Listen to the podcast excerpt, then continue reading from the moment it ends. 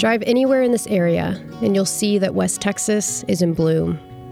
For miles in every direction, fields are overflowing with puffy white bowls of cotton.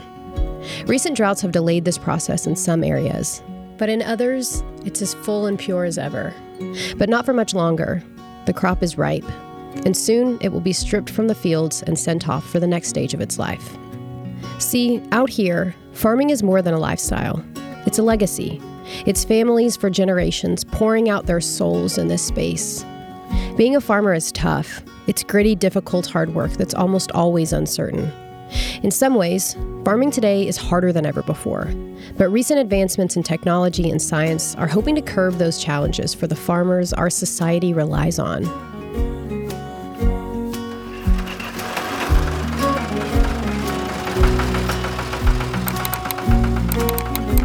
I'd like to take you back to four years ago. A scientist and professor in Ohio is reading through a job description online. It's for the chemical engineering chair in the College of Engineering at Texas Tech. And it's crazy, but she feels in her gut that this position was created for her. It's like the description was describing her. It wasn't just the field of study that she was already thriving in. This position was in an agriculture region that would take her research to the next level, or better yet, to the very top. And the day she accepted the position, it would be the beginning of a historic journey. For her, for this university.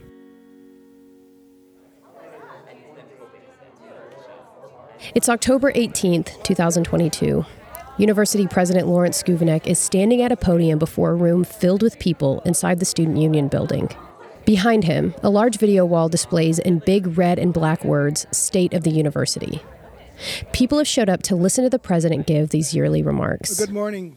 So thank you for joining us today. And he'll cover things like enrollment, new faculty, recent growth within the university, and student success. We must always keep at the forefront that we are here because of our students, more specifically to educate and empower a diverse student body. His presentation continues as he talks about the record years for both advancement and research. Another milestone was reached in August when the National Science Foundation awarded Texas Tech the largest grant in our history. That grant was given to create a facility on campus called CASFER. It stands for the Center for Advancing Sustainable and Distributed Fertilizer Production led by Dr. Jerry Botte. Sitting in her office across campus in a white leather office chair with the CASFER logo printed on the headrest, former chemical engineering chair and current director of CASFER, Jerry Botte, is streaming this event. She's listening to those words from the university president. Jerry has spent years formulating the plan that Lawrence Schovanec just recognized in his speech. She built CASFER to be a bridge, connecting more than 40 of the most brilliant minds in their field to Lubbock, Texas. Today, we dig in to share how this work could be revolutionary in creating cheaper, cleaner, more sustainable fertilizer production. We talk about how expansive and complex the impact will be in this bonus episode of Fearless. We're calling it Level Up.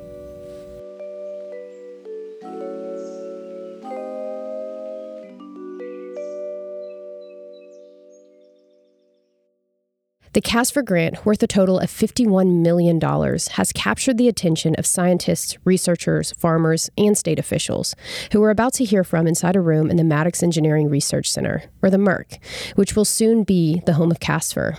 One week after the State of the University address, Texas Tech welcomed Governor Greg Abbott to campus to celebrate CASFER.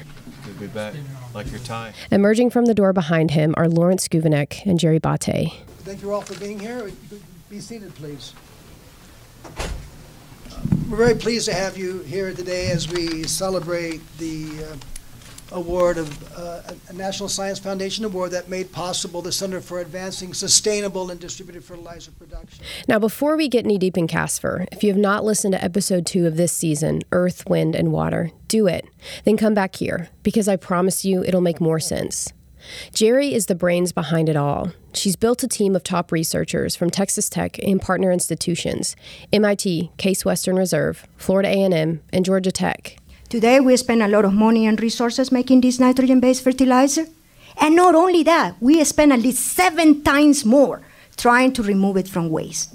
So CASFER is going to change all of that because we are going to use that nitrogen from waste to enable food production. One of the things that is important is the affordable and sustainable nitrogen based fertilizer for U.S. farmers.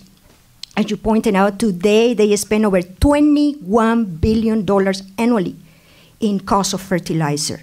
So CASFER Engineered System is going to stop that because we are going to deliver a fertilizer cost to the farmers that is affordable, sustainable, and will not depend on these externalities. This is a fantastic opportunity to lead the world to change agricultural for generations to come.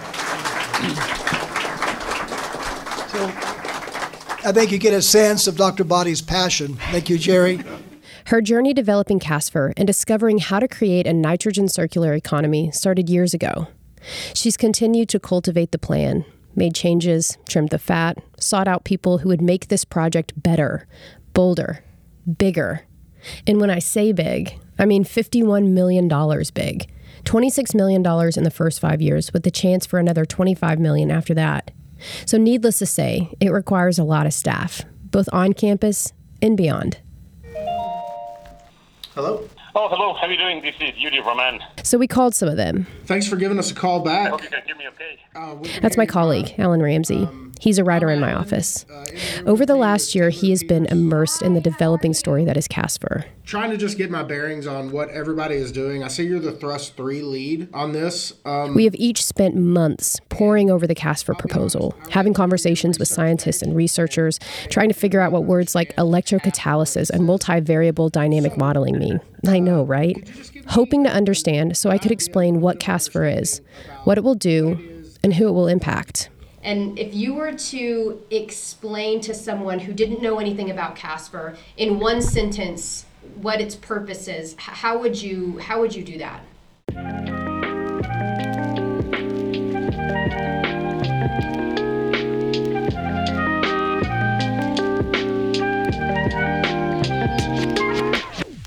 Let me take a stab at your one sentence. Yeah, and it is it is hard to do. effectively overall right what we're doing in CASFER is saying that we want to make a nitrogen circular economy The idea then, in very short, would be to move away from a linear production of fertilizers to kind of a more circular use of fertilizers.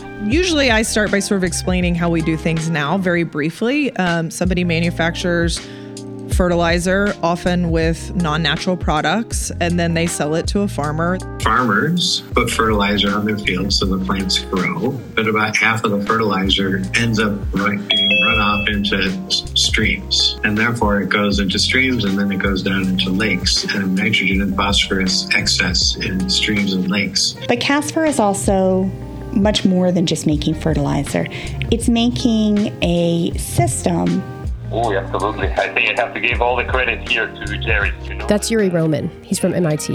we can think about it from, uh, you know, from the national level, kind of like how to think about uh, reimagining agriculture and, you know, giving farmers like a little bit better control over the supply of fertilizers and, and how you deploy it and, and reducing the costs uh, for that, you know, to, to actually develop fertilizers that are perhaps a little bit uh, cheaper and that you can have more control or it's not as centralized as it is right now.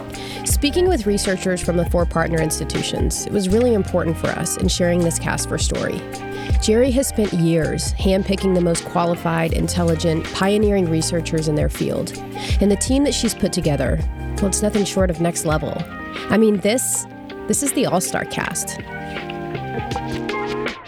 And I think the energy that you are seeing from the people who you have been interviewing, it tells you why we had the right people on board. Another demonstration of when you had the right partners, they bring the best to the team.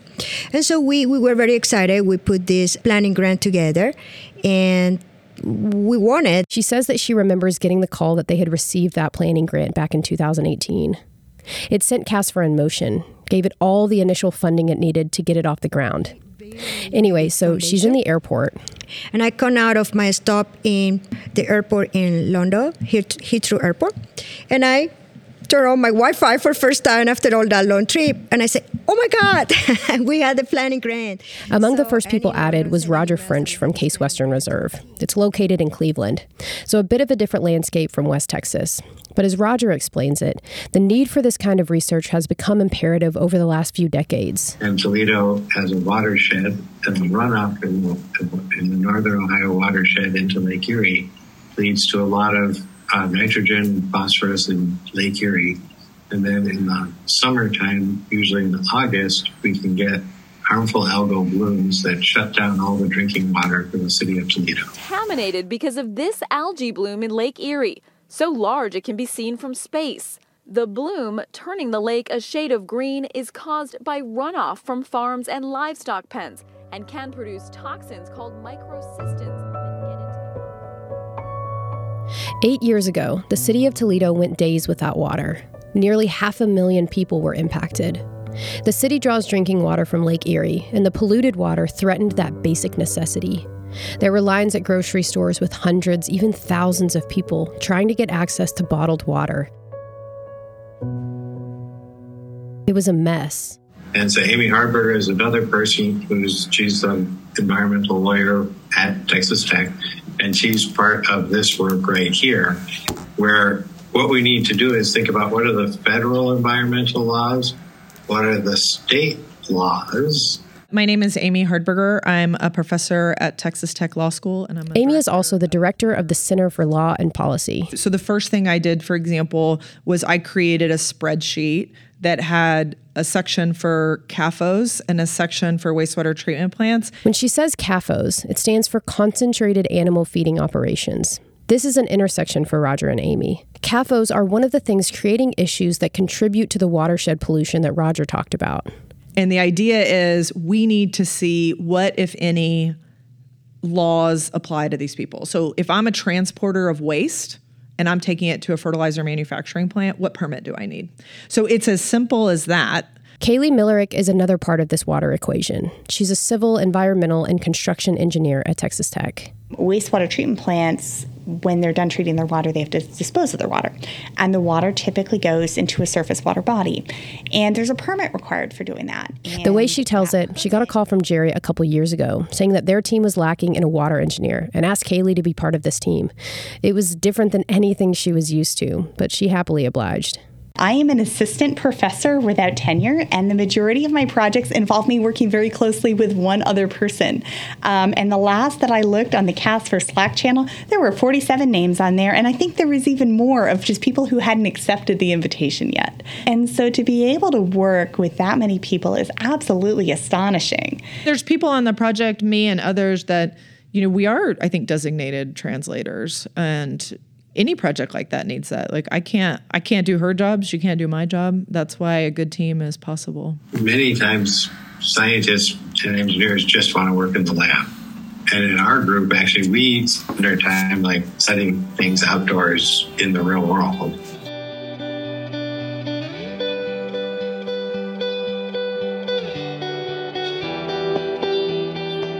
So, yeah, CASFER is responsible for bringing a lot of people together from a lot of different regions across the country, from different backgrounds of research. That's what taking an idea to the next level requires. Jerry says that she feels a sense of responsibility with CASFER, with all of her research. She knows that she has the ability to create change. She takes that really seriously. That's how it feels, and that's what it, I feel is exciting. And and and, and I, I want to tell you this. I don't know if I ever said this, but I'm first generation. So therefore, the point that I'm making is, and I'm still explaining to my mother. she calls me Jera. That's how I was grew up since I was a little kid. And she say Jera. She speaks Spanish, she speaks English. Uh, why are you still studying? Come on, how many other PhDs are you going to get? But she doesn't. You know what I mean? Uh, it, it's hard for a, somebody who has parents, you're the first generation, to explain uh, why you never stop studying. I laugh when she tells me this. But the truth is, I couldn't be more relieved that Jerry will, in fact, never stop studying. That she's doing her civic duty, her humanly responsibility. What I hope you can see here is that there is generational, long term societal change at work. I think is the good for generations to come. I mean, that transcend any other aspect I could think of. We, we just had an undergraduate student, he just joined Texas Tech, and he immediately learned about CASFER and said, I really need to get involved. So that's the type of power that something like this brings for generations to come. The, the, the, the, generations today are looking for opportunities like this, that when they become engineers, they're being responsible and doing things that are resilient, sustainable, and truly circular to impact society generations to come.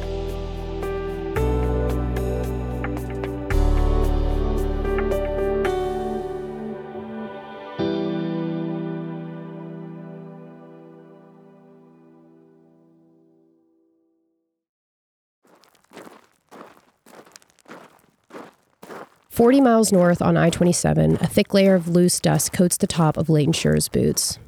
As he walks through his expansive field of knee high cotton, the sun beams overhead, casting a long shadow that follows him, rippling over the blooming crop. His blue jeans are light tan and brown in places, from kneeling in dirt or tending to his cattle. He's a fourth generation farmer. In fact, the field he's farming today is the same one that his father taught him to work when he was just a boy. You know, I got some pretty good memories of you know, coming home from school and jumping on a tractor with dad and thought that was the coolest thing ever. He graduated from Plainview High School in 2013, then attended Texas Tech with ambitions of becoming a cattle buyer. He also has a hidden talent that he thought he'd put to good use one day.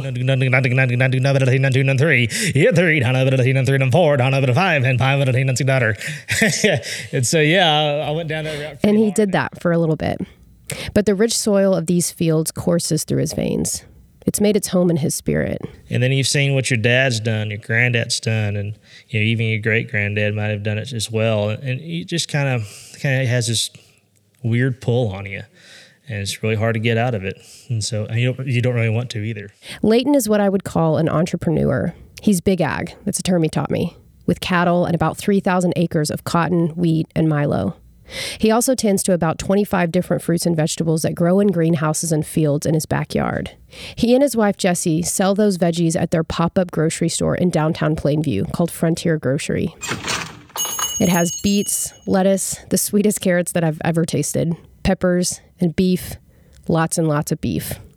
A lot of crops require a lot of fertilizer. Leighton says it's generally about 125 pounds of fertilizer per acre.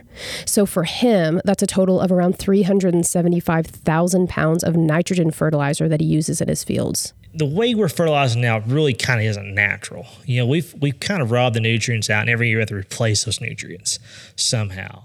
He's not part of the CASFER team but he's the real life application.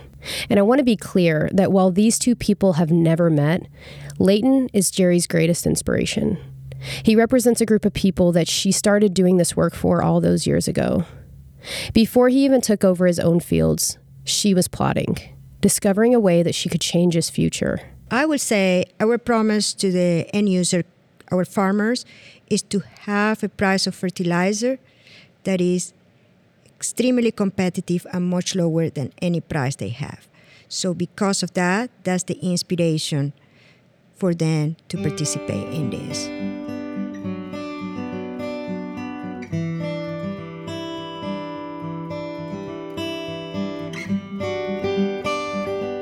Leighton is young.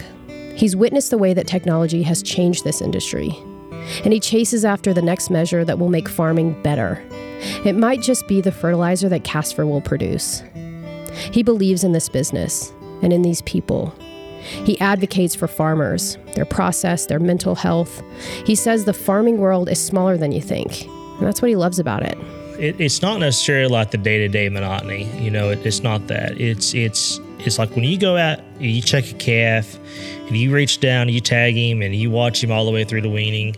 And if you're fortunate enough like us, we watch him all the way you know, till they come to your plate. And that's there's something special about that. You know, you you watch that calf's whole life and made sure he had a good life and vaccinated him and kept him healthy. Um, you fed him. You know, at the end of the day, that's that's the good stuff. You know, when you when you watch a cotton field that from just germination when it pops out of the ground with two leaves on it, you're like, oh man, is it gonna make it? We're gonna miss this hailstorm, you know. Farmers, especially everywhere, are struggling with a lot of mental health, you know, and, and it's just because of stress of not only you know, is price going to drop a limit today, or is uh, you know your your employee going to quit you the next day, or you know you got a hedge on the line that doesn't work out, or you know there's a lot of stuff that goes on that, that it's a struggle. That struggle is also what pulls a family together and keeps you going the next day, and that's that's cool stuff too, you know, and and uh, that's what you enjoy. Jerry says that this fertilizer is already being produced in labs today. Over the next year, they'll begin testing it in crops. Jerry hopes that in year four or five of CASFER, they'll have a product available to farmers.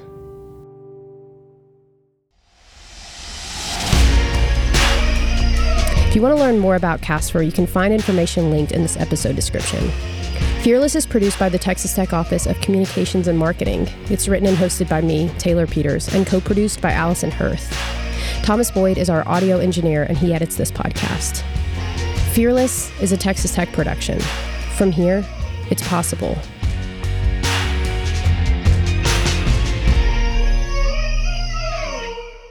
Hey guys, it's Taylor. Thanks for listening to this bonus episode of Fearless. If you liked it, make sure to like, review, and subscribe.